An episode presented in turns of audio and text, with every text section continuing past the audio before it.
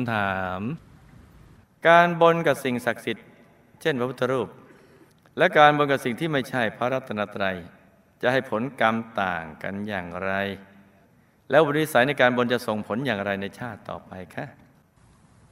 มาฟังกันเลย การบนไม่ว่าจะกับสิ่งศักดิ์สิทธิ์หรือพระรัตนตรัย เพราะชีวิตขึ้นกับการกระทำไม่ว่าบุญหรือบาป ถ้าจะให้ดีก็ให้นึกถึงคุณของพระรัตนตรัย ที่มีคุณไม่มีประมาณ ให้ช่วยจะดีกว่า กอบกับเราต้องสั่งสมบุญให้สม่ำเสมอจึงจะถูกหลักวิชา ถ้าบนบ่อย